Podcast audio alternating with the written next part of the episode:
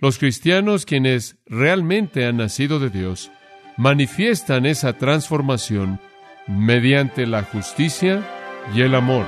Esas son las dos pruebas básicas de conducta, las dos medidas de conducta.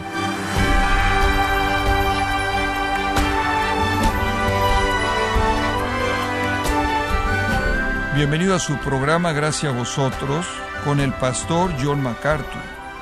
El amor de los cristianos se caracteriza por no hacer nada indebido, no buscar lo suyo propio, no irritarse, no guardar rencor, sufrir, creer, esperar y soportar todo. Ahora bien, ¿ama usted de esta manera a sus hermanos? ¿Y qué dicen sus relaciones con otros cristianos sobre su fe? En el programa de hoy, John MacArthur le mostrará si su trato con los demás está mostrando su fe en Cristo o la traiciona. Este es el mensaje titulado Los verdaderos cristianos se aman entre sí, aquí en gracia vosotros. Bueno, regresamos en nuestro estudio de la palabra de Dios a 1 de Juan, capítulo 3. Ahora, como usted sabe al ver esta epístola, el tema que corre a lo largo de esta carta entera son marcas que identifican a los cristianos verdaderos. Esta es la preocupación de Juan. La epístola entera nos da revelación mediante la cual podemos discernir quién es real dentro de la familia de Dios. Y al llegar al capítulo 3, versículos 11 al 18, llegamos al tema del amor. O mejor aún, llegamos a la prueba del amor o la marca del amor. Aquí está uno de los factores clave determinantes de Juan para identificar a cristianos verdaderos. Cuando alguien dice ser cristiano, alguien dice estar en unión con Dios y unión con Jesucristo, poseyendo vida eterna, aquí se nos instruye a examinar la virtud de su vida de amor, porque ahí yace la prueba de su profesión. Los cristianos quienes realmente han nacido de Dios manifiestan esa transformación mediante la justicia y el amor. Esas son las dos pruebas básicas de conducta, las dos medidas de conducta. La primera prueba moral, la primera prueba de conducta para certificar la afirmación de uno de ser un cristiano es la prueba de la conducta justa. La segunda es la prueba del amor. Se nos ha dado entonces en Cristo una capacidad de amar. Es más que un mandato, es una capacidad. Es más que una capacidad, es una característica. Esa es la razón por la que Pablo dijo, no necesito enseñarles cómo amar. Ustedes son enseñados por Dios a amarse unos a otros. Es natural para el creyente el amar a otro creyente. Ahora, al comenzar con este pasaje, regresemos al capítulo 3, versículo 11. Porque este es el mensaje que habéis oído desde el principio que nos amemos unos a otros. Ahora, ¿por qué lo dice de esa manera? ¿Por qué dice este es el mensaje que habéis oído desde el principio? Le voy a decir por qué. Esta no es la primera vez que ha hablado así. Regrese al capítulo 2 y versículo 24. En cuanto a vosotros, él dice, permanezca en vosotros aquello que habéis oído desde el principio. Aquí está el problema. Estaban en lo correcto en la verdad desde el principio porque les fue entregada por los apóstoles. Estaban en lo correcto acerca de la verdad del Evangelio. Estaban en lo correcto acerca de la verdad de la persona de Cristo. Estaban en lo correcto acerca de la verdad de su propia pecaminosidad. Estaban en lo correcto acerca de la verdad de la justicia y la obediencia. Estaban en lo correcto acerca de la verdad del amor, porque les fue entregado por los predicadores apostólicos les fue entregado por aquellos que les trajeron la revelación verdadera de Dios y el Evangelio. No obstante, después de algún periodo de tiempo, falsos maestros entraron y estaban recibiendo otro mensaje. Y entonces Juan dice, miren, regresen, vuelvan a escuchar esto, sáltense lo que oyeron y regresen al principio, al comienzo. Este es el mensaje que habéis oído desde el comienzo, que debemos amarnos unos a otros. Los falsos maestros podrían estarles diciendo que eso no importa, podrían estarles diciendo que no hay un requisito de amarse unos a otros y eso no es parte de conocer a Dios. Los herejes siempre vienen y se jactan de alguna enseñanza nueva. Algo que es nuevo no es verdad. Simplemente esto es una especie de axioma elemental. Si es nuevo, no es verdadero. Usted puede encontrar a alguien que tiene un nuevo entendimiento de la verdad, pero algo que no es nuevo, no es verdadero, porque la fe que fue entregada una vez por todas a los santos, así fue, y nada le será añadido, o nada le será quitado. Y así es como la Biblia termina con una advertencia de que cualquiera que hace eso está en un peligro serio de recibir juicio de Dios. Jesús mandó a sus discípulos en ese aposento alto en el capítulo 15 de Juan, Este es mi mandamiento, que os améis unos a otros, así como yo os he amado a vosotros. Nadie tiene mayor amor que este, que uno ponga su vida por sus amigos. Jesús está diciendo, es un mandamiento antiguo, pero tiene una faceta nueva, porque ahora lo estoy llevando al punto en donde es de abnegación absoluta, se sacrifica a sí mismo. Y de nuevo en el versículo 17, unos cuantos versículos más adelante, esto os mando que os améis unos a otros. Es un mandamiento, no hay duda al respecto, pero como también como mandamiento también es un privilegio porque se nos ha dado la capacidad de hacer eso. Y ese es el pasaje en 1 de Tesalonicenses 4:9, en cuanto al amor de los hermanos, no tenéis necesidad que nadie os escriba porque vosotros mismos son enseñados por Dios a amarse unos a otros. Dios opera en su vida para producir ese amor. Entonces, de regreso a nuestra afirmación de apertura en 1 de Juan 3, han oído desde el principio este mensaje, que nos amemos unos a otros. No me importa que alguien venga y diga, esto es verdad, esto no es solo un mandamiento, esta es una capacidad dada por Dios. Entonces estamos obedeciéndolo y tenemos la capacidad de hacerlo debido a la obra maravillosa del Espíritu de Dios al derramar el amor de Cristo en nuestros corazones. Ahora, habiendo introducido ese tema de amor en el versículo 11, Juan pasa a un contraste. Los contrastes son muy típicos de Juan. A lo largo de su Evangelio, a lo largo de su epístola, hemos dicho esto antes, él en cierta manera es el apóstol de blanco y negro y lo volvemos a ver aquí. Y con respecto a este asunto del amor, él hace un contraste entre los hijos del diablo con los hijos de Dios. Y es un contraste simple. Los hijos del diablo odian y los hijos de Dios aman. Los hijos del diablo resienten y los hijos de Dios respetan. Los hijos del diablo son egoístas, los hijos de Dios son sacrificiales hacia otros. Comencemos, como lo hace Juan, y veamos las características de los hijos del diablo. Ocupan la mayor parte del pasaje que vamos a ver. Veamos las características de los hijos del diablo y son características que demuestran la ausencia del amor. Muy bien, la ausencia del amor. La primera es homicidio. Yo diría que esa es una demostración bastante clara de la ausencia del amor. ¿No diría usted eso? Homicidio, ese es el acto definitivo de odio, versículo 12. Ámense, no como, versículo 12. Ahora tenemos el contraste al ver a los hijos del diablo. No como Caín, que era del maligno y mató a su hermano. ¿Y por qué causa le mató? Porque sus obras eran malas y las de su hermano justas. Aquí está el nivel más bajo, obviamente, el nivel más bajo a la que alguna relación puede llegar a descender. ¿Estaré usted de acuerdo? No puede empeorar más allá de eso cuando usted mata a la otra persona. Este es el extremo del odio. Usted no puede ir más allá de eso, el nivel más bajo. Es característico de aquellos que no conocen a Dios ser homicidas ser homicidas. Caín no era un ateo, él era una persona religiosa, y él vino como un adorador de Dios, y usted debe entender esto. Algunas de las personas más homicidas que existen, algunos de los mayores aborrecedores de aquellos que son los que verdaderamente son de Dios, son aquellos que son religiosos. De hecho, usted podría decir que son los peores. No fueron ateos los que asesinaron a Jesús, no fueron ateos los que pidieron su sangre y demandaron que los romanos lo crucificaran. Fueron religiosos los que en su propia manera torcida, adorando al Dios de Israel, el Dios quien era el Dios mismo y Padre, del que buscaron matar. Ritual externo, religión externa, no es prueba de que una persona es nacida de Dios. Caín era un hombre muy religioso. Él no trajo el sacrificio correcto porque él tenía una religión autoestilizada. No hay duda alguna en mi mente de que a él se le había mandado traer un sacrificio animal como a su hermano, y esa es la razón por la que Dios aceptó el sacrificio de Abel y no aceptó el de Caín, porque Caín no trajo lo que Dios le pidió, sino que en lugar de traer un sacrificio que Dios pidió, él trajo el fruto de la tierra, la cual él mismo la había trabajado para producir, y entonces para él esto iba a hacer que su relación con Dios estuviera basada en lo que él había logrado, y eso nunca lo lleva usted a Dios, pero él era un hombre religioso pero él falló la prueba del amor. Es claro que aunque Él no era un ateo, aunque él estaba adorando al Dios verdadero. Él estaba adorándolo de una manera equivocada y él lo estaba adorando a partir de un corazón impío. Y entonces usted conoce la historia. La prueba real de la religión verdadera de Caín ni siquiera fue su sacrificio.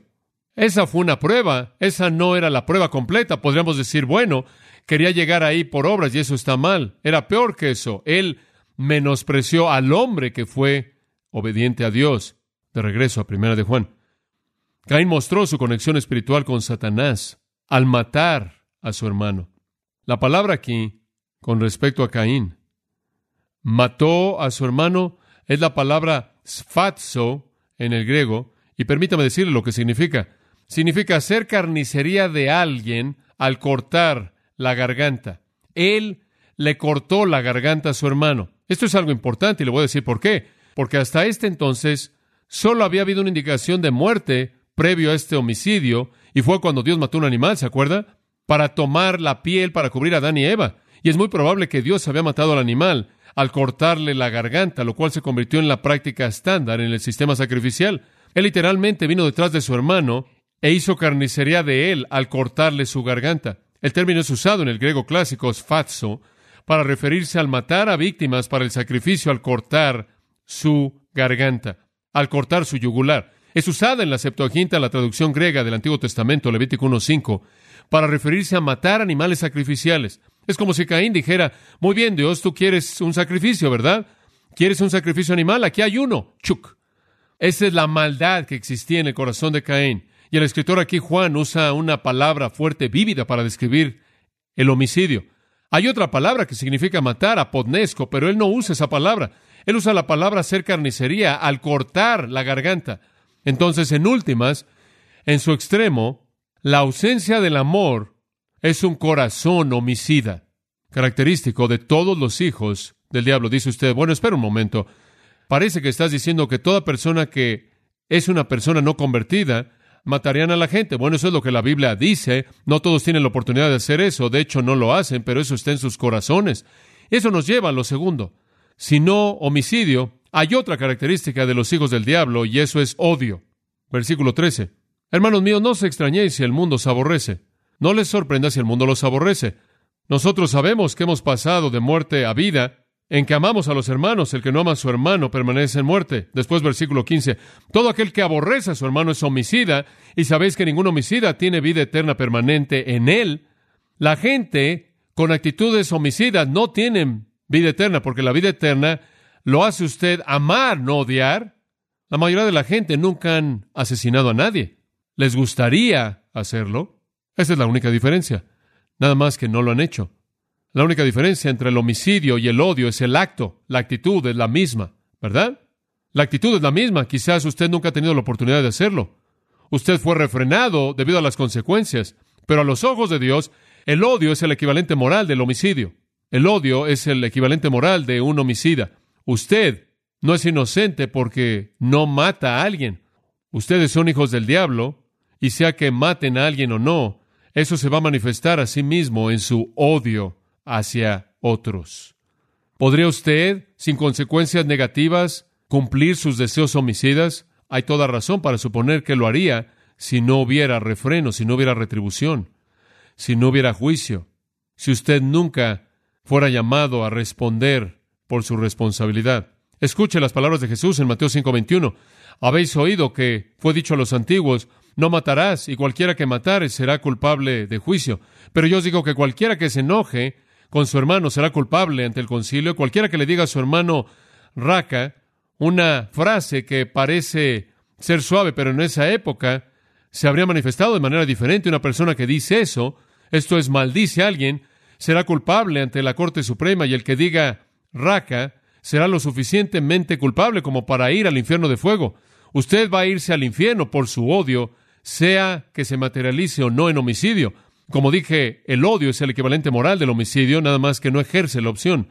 La mayoría de la gente no ha matado a nadie, pero la gente que es hija del diablo se caracteriza por el odio. Entonces, de regreso al versículo 13, hermanos míos, no se extrañéis, no se sorprendan, no se maravillen.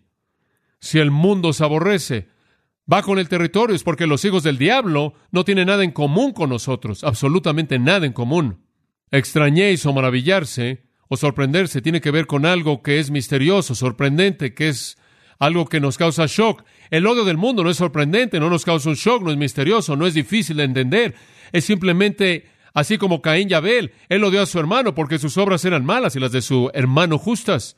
Solo es algo que debemos esperar, que los impíos van a continuar considerando y tratando a los justos de la misma manera en la que Caín consideró y trató a su hermano justo, porque todos tienen al mismo Padre. El odio hacia los creyentes muestra que usted no conoce a Dios. En cierta manera, expandiendo un pensamiento a partir de eso, simplemente otro pasaje en Juan 15, y eso, claro, es la noche de la traición de Jesús, ya hemos hecho comentarios del elemento del amor ahí, pero quiero hablar acerca del elemento del odio ahí, que también está en ese mismo texto, Juan 15, 18, si el mundo os aborreciere, sabéis que ya me ha aborrecido antes que os aborreciera ustedes. No les sorprenda, digo, el mundo me aborrece a mí porque el mundo está constituido de hijos del diablo. El diablo me aborrece, el diablo me odia y me desprecia, y sus hijos se sienten igual. Si fueras del mundo, versículo 19, el mundo amaría lo suyo, pero debido a que no sois del mundo, sino que yo os he elegido del mundo, debido a esto el mundo los aborrece. Yo entiendo eso. Esa es la razón por la que no espero tener una plataforma en el mundo.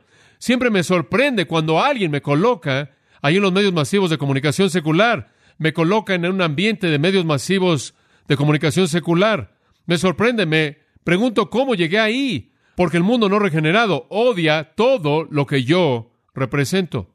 Pero siempre hay algunos cristianos en algunos lugares que abren oportunidades y estamos agradecidos por ello, inclusive en medio de un ambiente de odio hacia los que hablan la verdad. En Juan 15, 25, pero han hecho esto para cumplir la palabra que está escrita en su ley. Me aborrecieron sin causa, tomada de los salmos. No hay razón real para que el mundo nos odie. No dañamos al mundo. No hay razón para que la gente de nuestra sociedad, la élite, los ricos y los famosos, los pecaminosos, los pecaminosos públicamente, los pecaminosos de manera abierta, que odien a alguien que es justo fuera del hecho de que manifiestan que son los hijos del diablo, ¿verdad? Es algo que manifiesta quiénes son. Es algo que manifiesta de manera evidente quiénes son. Por su odio el mundo revela su naturaleza verdadera. Caín odió a Abel. La gente odió a Jesús. Los líderes judíos lo odiaron. Odiaron a los apóstoles y martirizaron a todos más que a uno y lo exiliaron. Y a lo largo de la historia de la iglesia, los líderes de la iglesia han sido odiados, los reformadores, los no conformistas, perseguidos, odiados, inclusive en la actualidad. Hay más cristianos siendo perseguidos por la causa de Jesucristo que en cualquier otra época en la historia decenas de miles muriendo por todo el mundo bajo personas que los odian, homicidas que son los hijos del diablo. Entonces esto es lo que es característico de ellos. No les sorprenda si los odian. Después el versículo 15, todo aquel que aborrece a su hermano es homicida. Y sabéis que ningún homicida tiene vida eterna permanente en él. Esto es evidente. Pero por otro lado, versículo 14, y vamos a decir más de esto, nosotros sabemos que hemos pasado de muerte a vida en que amamos a los hermanos. Ese es el contraste. Homicida es la palabra aquí que simplemente significa eso, alguien que mata a un hombre. Ningún homicida tiene vida eterna permaneciendo en él. ¿Estás diciendo que si alguien comete homicidio nunca pueden ser salvos? No. Estoy diciendo que si alguien continúa con un corazón homicida, no es salvo, ¿verdad? Pablo fue un homicida, ¿no es cierto? ¿Acaso él no persiguió y mató a cristianos? Él dice, yo fui blasfemo y homicida, pero él se arrepintió y fue perdonado. Homicidio es lo peor. El odio viene después, pero hay una tercera característica de los hijos del diablo. Tercera característica, indiferencia. Esto es lo mejor que puede ser dicho de ellos. Esto es lo mejor que pueden ofrecer. Son indiferentes.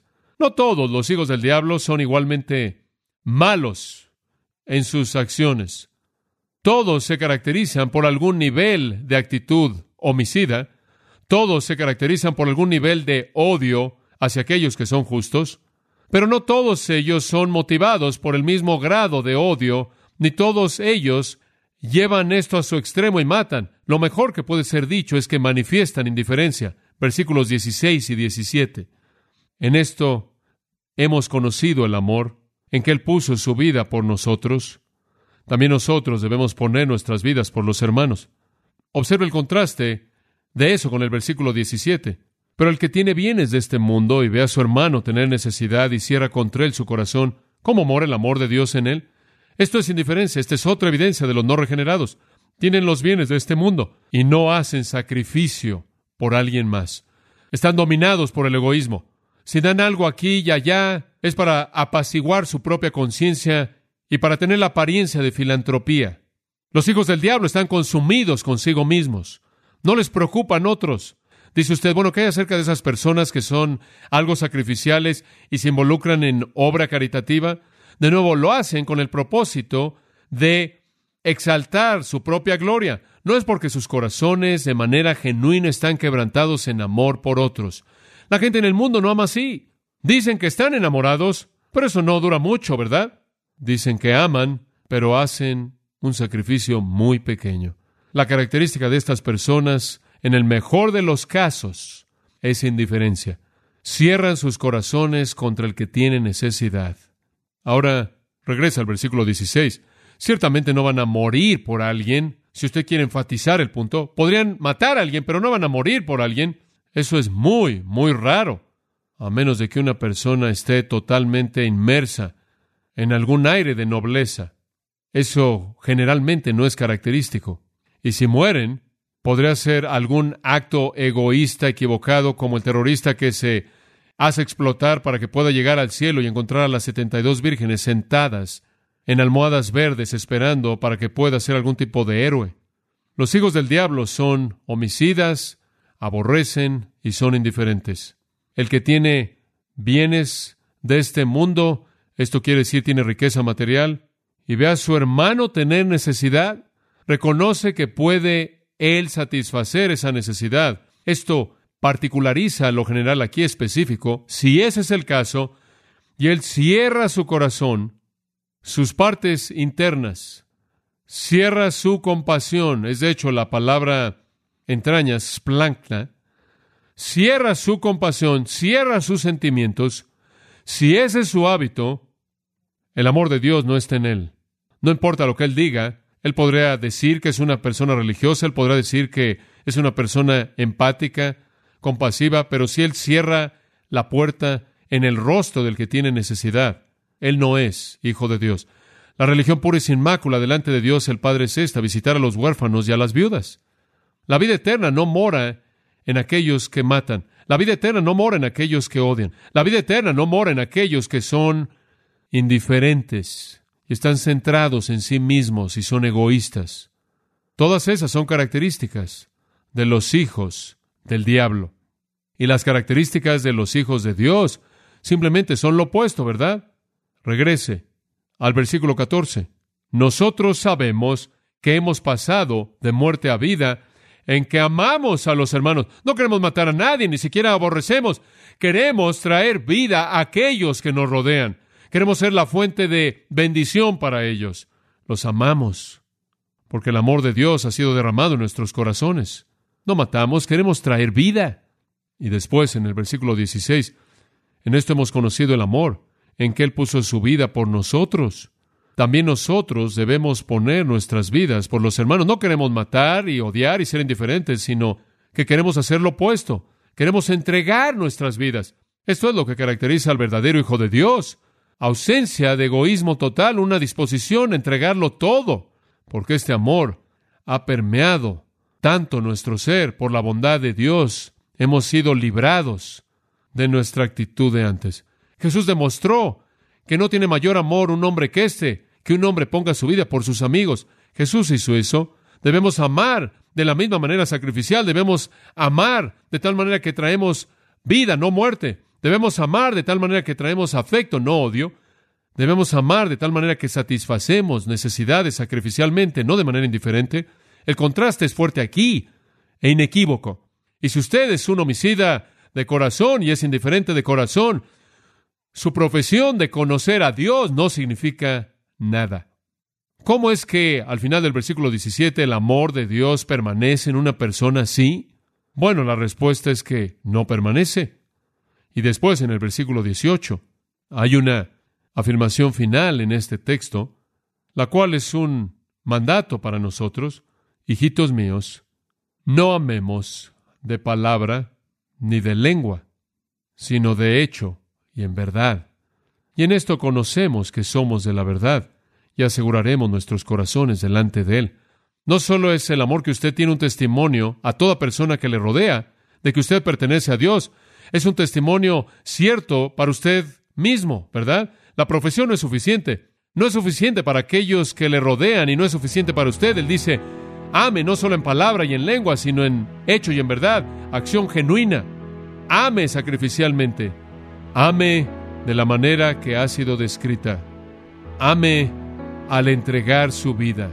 Versículo 16, poniendo nuestras vidas por los hermanos. Ame versículo 17, al ver a un hermano en necesidad y abriendo su corazón a él. Amén, versículo 18, no solo en lo que usted dice, sino en cómo actúa usted. No son solo palabras de su lengua, son obras lo que manifiesta la verdad de ese amor en su corazón. Aquí entonces de nuevo Juan nos identifica de manera inequívoca la naturaleza manifiesta y la virtud de un verdadero cristiano.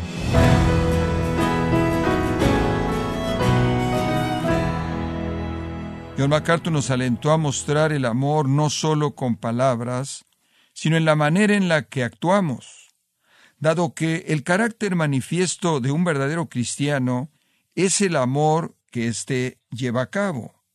Fue el mensaje, los verdaderos cristianos se aman entre sí, en gracia a vosotros. Y quiero recordarle, estimado oyente, que tenemos a su disposición el libro El andar del creyente con Cristo, escrito por John MacArthur, en donde nos lleva por nueve pasajes del Nuevo Testamento y desarrolla este gran tema para vivir en sintonía con el Espíritu. También le comento que puede descargar los sermones de esta serie, así como todos aquellos mensajes que he escuchado en días, semanas o meses anteriores, en gracia.org. Si tiene alguna pregunta o desea conocer más de nuestro ministerio, como son todos los libros del pastor John MacArthur en español, o los sermones en CD que también usted puede adquirir, escríbanos y por favor mencione la estación de radio por medio de la cual usted nos escucha en gracia a vosotros. Es importante conocer no solo el país y ciudad de donde usted nos escucha, sino también la radio. Para quienes contactan nuestro ministerio por primera vez, pueden solicitar una copia del mensaje de promoción sin costo alguno, un mensaje por oyente únicamente. Si usted vive en los Estados Unidos o Puerto Rico, escríbanos a Gracia Vosotros, P.O. Box 4000, Panorama City, California 91412 o puede escribirnos a través del siguiente correo electrónico radio arroba Bueno, en nombre del pastor John MacArthur y nuestro editor Alan Quiñones y del personal de este organismo, le damos las gracias por su tiempo y sintonía, invitándole a que nos acompañe en la próxima edición y juntos continuar desatando la verdad de Dios un versículo a la vez, aquí en gracia a vosotros.